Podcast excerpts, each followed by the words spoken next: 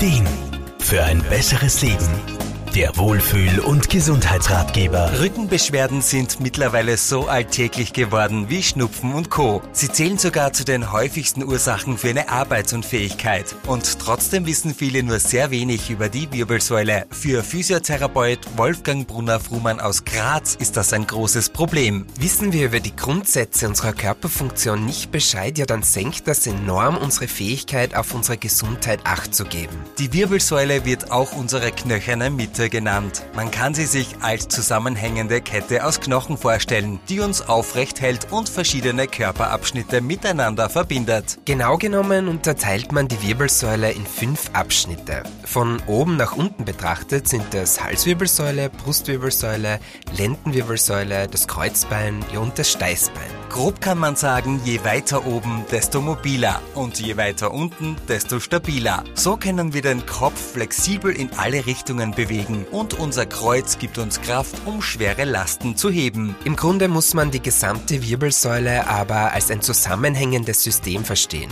wobei sich die unterschiedlichen Abschnitte immer gegenseitig beeinflussen. Möchte man Probleme vermeiden oder Probleme verbessern, muss man die Wirbelsäule also immer gesamt beurteilen. Wolfgang Brunner-Frumann. Ist zum Beispiel die Brustwirbelsäule sehr unbeweglich, dann müssen das die Abschnitte darüber und drunter kompensieren.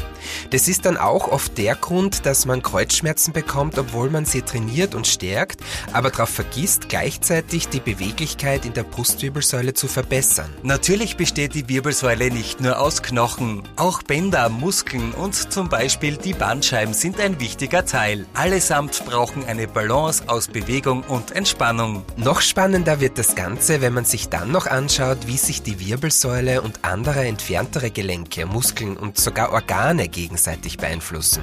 Das ist in der Therapie tatsächlich ein wenig wie spannende Detektivarbeit. Die Wirbelsäule schützt, trägt und bewegt uns. Sie ist so wichtig, dass wir ihr durchaus mehr Aufmerksamkeit schenken sollten. Am besten lange bevor es zu Problemen kommt. Armin Hammer, Serviceredaktion. Der Wohlfühl- und Gesundheitsratgeber. Jede Woche neu